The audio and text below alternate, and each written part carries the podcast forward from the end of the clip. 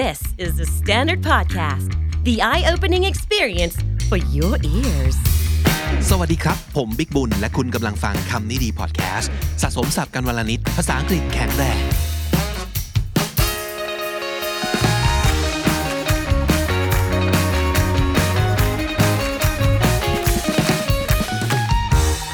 วันนี้กลับมาอีกครั้งเกี่ยวกับเรื่องของ personality ต่างๆนะครับ โอ้ เป็นคอนเทนต์ที่คุณผู้ฟังช่องเคนดีชอบมากๆนะครับ เราก็ย่อมอยากรู้เนาะว่าเราเป็นคนประเภทไหนนะเออเพราะบางทีมันไม่ได้บอกกันง่ายขนาดนั้น แล้วมันก็จะมีความงงๆ เพราะจริงๆ แล้วเนี่ยเรื่อง personality ก็เป็นสิ่งที่ fluid เหมือนกับเรื่องเพศสภาพ เอาจริง เออ มันเปลี่ยนแปลงกันได้ มันเลื่อนไหลกันได้ เคยเป็นคนอย่างนี้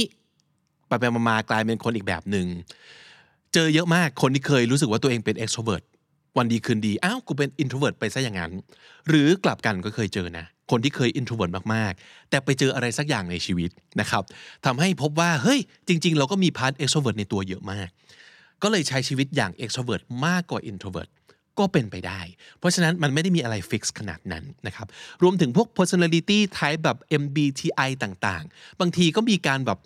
ดิ้นไปดิ้นมาได้เหมือนกันนะครับ วันนี้ personality ที่เราจะพูดถึงเนี่ยเป็นเป็นคำใหม่ที่ผมรู้สึกว่าน่าสนใจ ไปเจอในหนังสือที่ชื่อว่า The Three Secrets to Effective Time Investment น่าสนใจนะคาว่า time investment เนี่ยมันคือไม่ใช่แค่ time management คือการจัดการเวลา แต่ว่า time investment เราจะลงทุนกับเวลาในการอะไรต่างๆ ในชีวิตเรายังไง น่าสนใจมาก เป็นหนังสือโดย Elizabeth Grace Saunders นะครับ มีบทหนึ่งที่ผมรู้สึกว่าแบบคำนี้เตะตา time personality คือบุคลิกภาพทางการใช้เวลาของเราเป็นยังไง น่าสนใจไหมเออ มาดูกัน เขาบอกว่าอย่างนี้ฮะ I wanted to touch briefly on three fundamental differences in time personality that will come up again in more details later in this book เขาอยากจะลองพูดถึงคอนเซปต์ของ time personality นะครับโดยมีพื้นฐานอยู่ใน 3 area นี้นะครับ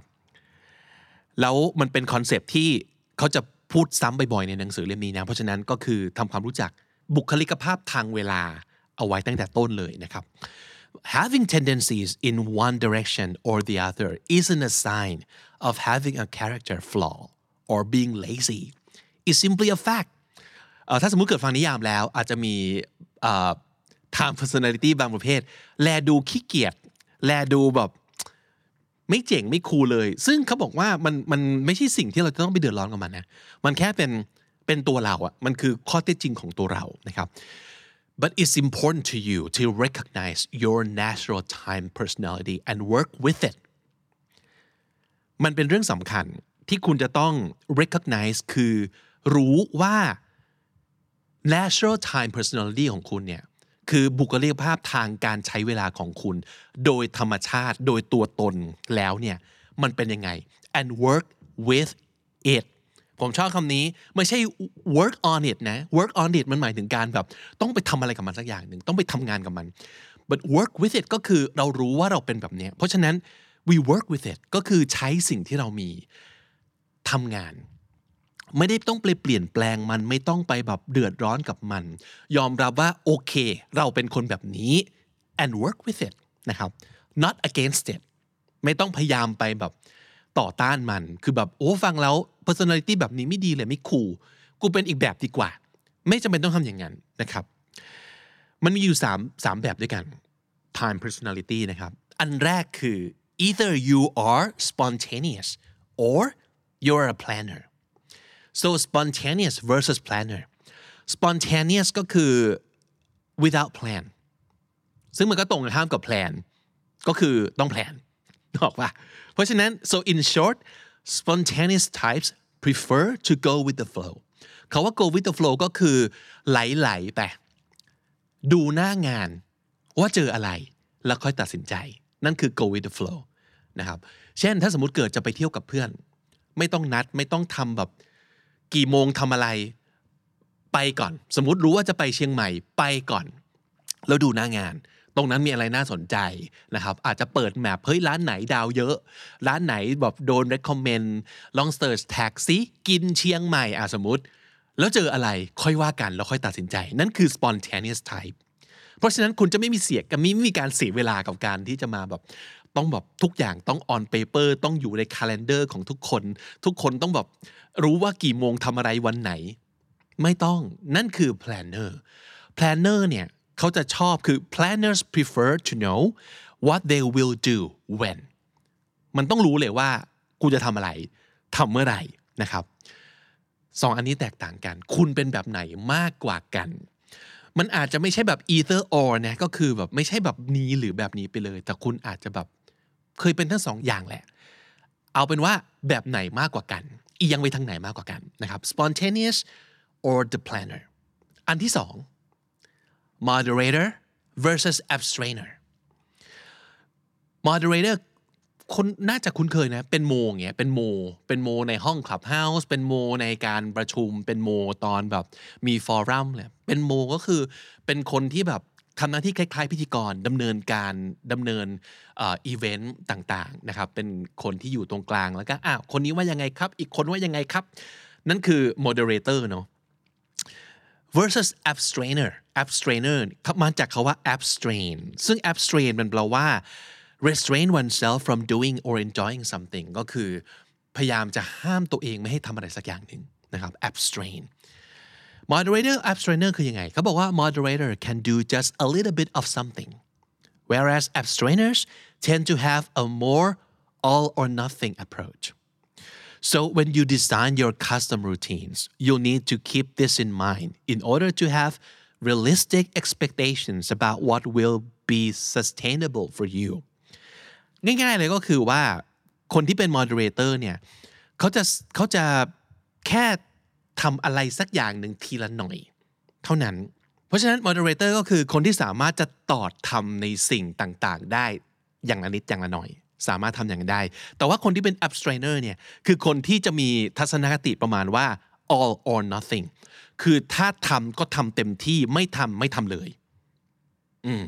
เพราะฉะนั้นมันแตกต่างกันนะ คุณเป็นคนประเภทไหนนะครับ สิ่งนี้มันสำคัญเวลาเราจะออกแบบ รูทีนในชีวิตของเรา หรือว่าอยากจะให้การใช้เวลาของเราแต่ละวันเนี่ยเป็นยังไง เราถึงจะได้มี realistic expectation ไงก็คือเราจะได้คาดหวังถูกว่าโอเค คนประเภทเราสิ่งที่น่าจะได้ออกมามันน่าจะเป็นประมาณไหน คือโอเค เราเป็น moderator เราสามารถทำนู่นนี่นั่นได้อย่างละนิดอย่างละหน่อย แต่ถ้าสมมติเกิดเราเป็น abstainer คือ ถ้าเกิดไม่มีเวลาจะทำสิ่งนี้ให้ลุล่วง และทำแบบเต็มที่ไปเลย กูไม่ทำเลยดีกว่านะครับ เพราะฉะนั้นสองอย่างนี้แตกต่างกัน อันที่สาม embrace versus build embrace ก็แปลว่าโอบรับ welcome ทุกสิ่งทุกอย่าง build ก็คือสร้าง ฟังดูงงๆเนาะอะฟังคำจำกัดความของมัน so if you prefer to embrace change กับพูดถึง change you do better when you add five new routines at once but if you prefer to build change you're better off mastering one change before moving on to the next one เออ คุณเป็นคนยังไง ถ้าสมมติเกิดมีของใหม่เข้ามาในชีวิต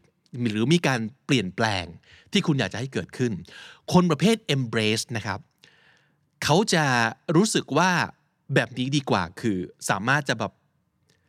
เพิ่มกิจกรรมใหม่ ๆ หรือกิจวัตรใหม่ ๆ ในชีวิต ทีละห้าอย่างไปได้เลย แต่ถ้าเกิดคุณเป็นประเภท build change เป็น builder คุณจะทำแบบนี้ถนัดกว่าคือ เริ่มทีละอย่าง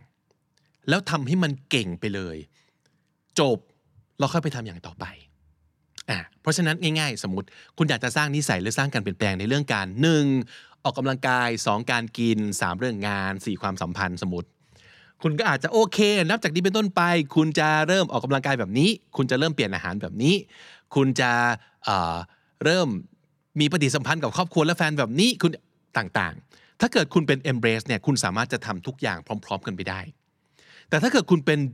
a builder of change คุณจะเลือกอย่างเดียว เช่นโอเค เอาเรื่องออกกำลังกายก่อนอย่างอย่างอื่นอย่าพึ่ง แล้วทำให้มันได้ไปเลย พอมันเสร็จปุ๊บโอเค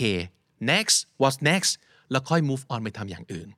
ทั้งหมดทั้งปวงสามแบบเนี้ยผมย้ำอีกครั้งหนึ่งหนึ่ง spontaneous กับ planner คือคนที่ทำแบบไม่ต้องแพลนกับคนที่ต้องแพลนก่อนถึงจะทำ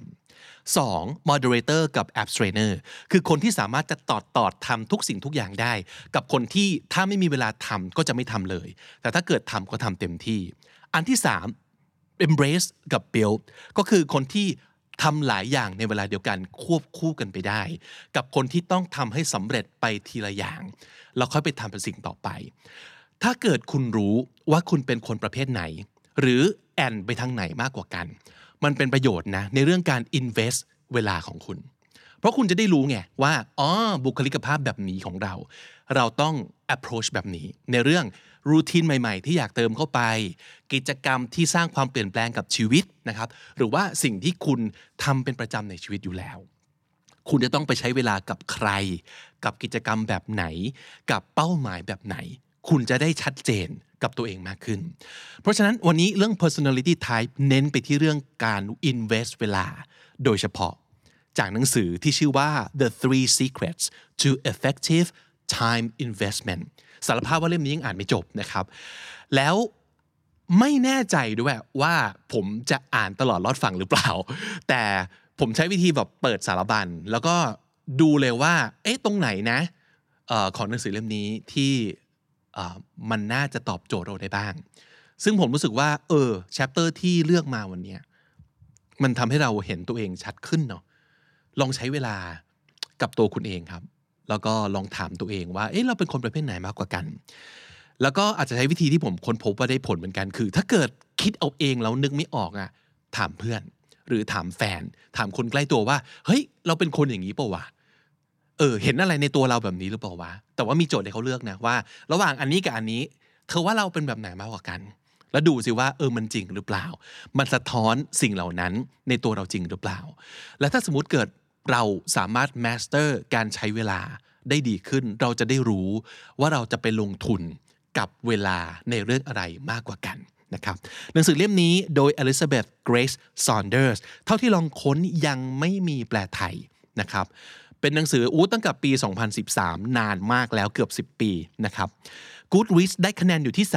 3.6 Amazon อยู่ที่ 4.5 ดาวนะครับ แล้วก็สามารถจะลองคินโนคุนิยะยังมีขาย แต่ราคาประมาณพันหนึ่ง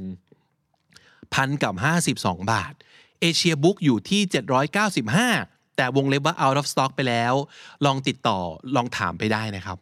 Book Depository อยู่ที่ 960 กว่าบาท นะครับสามารถสั่งได้ อย่าลืมว่า 3 แหล่งนี้ถ้าเกิดจะสั่งซื้อพิจารณาค่าส่งด้วยนะครับ Amazon version ที่เป็น Kindle นะครับเป็น e-book คือ 15 เหรียญ Audible ถ้าเกิดขี้เกียจอ่านเอง อยากมีคนอ่านให้ฟัง อยู่ที่ประมาณ 17 เหรียญ50นะครับความยาวอยู่ที่ 9 ชั่วโมง 5 นาทีนะครับและนั่นก็คือหนังสือที่เอามาฝากในวันนี้ The Three Secrets to Effective Time Investment สรุปศัพท์น่าสนใจของ episode นี้นะครับ จากหนังสือเรื่อง Three Secrets to Effective Time Investment คำแรกคือคำว่า time personality ก็คือบุคลิกภาพทางเวลา ก็แปลว่า คุณเป็นคนที่ใช้เวลาอย่างไร โดยนิสัยโดยธรรมชาตินะครับ บุคลิกภาพทางเวลาก็คือ time personality go with the flow ก็แปลว่าทำตามน้ำไปนะครับ ตัดสินใจเมื่อถึงเวลาตัดสินใจเมื่ออยู่หน้างาน ไม่ต้อง plan อะไรล่วงหน้านานเกินไปหรือเยอะเกินไป ก็คือ เป็นคนที่ go with the flow abstain เป็น verb ที่แปลว่า ห้ามตัวเองไม่ให้ทำอะไรสักอย่างหนึ่ง abstain คำว่า master ถ้าเกิดเป็น verb ก็แปลว่า เก่งในเรื่องอะไรสุดๆ ไม่ใช่แค่พอทำได้ แต่เก่งแบบสุดๆ ระดับ master ใช้เป็น verb ได้เลยนะครับ master something แต่ถ้าติดตามฟังคำนี้ดีพอดแคสต์มาตั้งแต่ episode แรกมาถึงวันนี้ คุณจะได้สะสมศัพท์ไปแล้วทั้งหมดรวม 6,280 คำและสำนวนครับ และนั่นก็คือคำนี้ดีประจำวันนี้ครับ ฝากติดตามฟังรายการของเราได้ทาง Spotify Apple Podcast หรือทุกที่ที่คุณฟัง podcast ครับ คนที่ติดตามเราทาง YouTube นะครับความสะดวกอันหนึ่งก็คือ คุณจะพูดคุยกับเราหรือว่าคนที่ร่วมฟังร่วมชม episode เดียวกันได้ง่ายมากเลยใน comment section ข้างล่างนะครับ ก็ลองคอมเมนต์เอาไว้ได้ว่าคุณชอบไม่ชอบอะไร คุณได้อ่านหนังสือเล่มนี้แล้วหรือยัง หรือว่าคุณมีข้อเสนออะไร มีข้อติชมอะไรคอมเมนต์เอาไว้ได้เลยทั้งหมด แล้วก็ขอบคุณมากๆสำหรับทุกคอมเมนต์นะครับ ผมบิ๊กบุญครับวันนี้ไปก่อนนะครับ อย่าลืมเข้ามาสะสมศัพท์กันทุกวันวันละนิดภาษาอังกฤษจะได้แข็งแรง สวัสดีครับ The Standard Podcast, eye opening for your ears.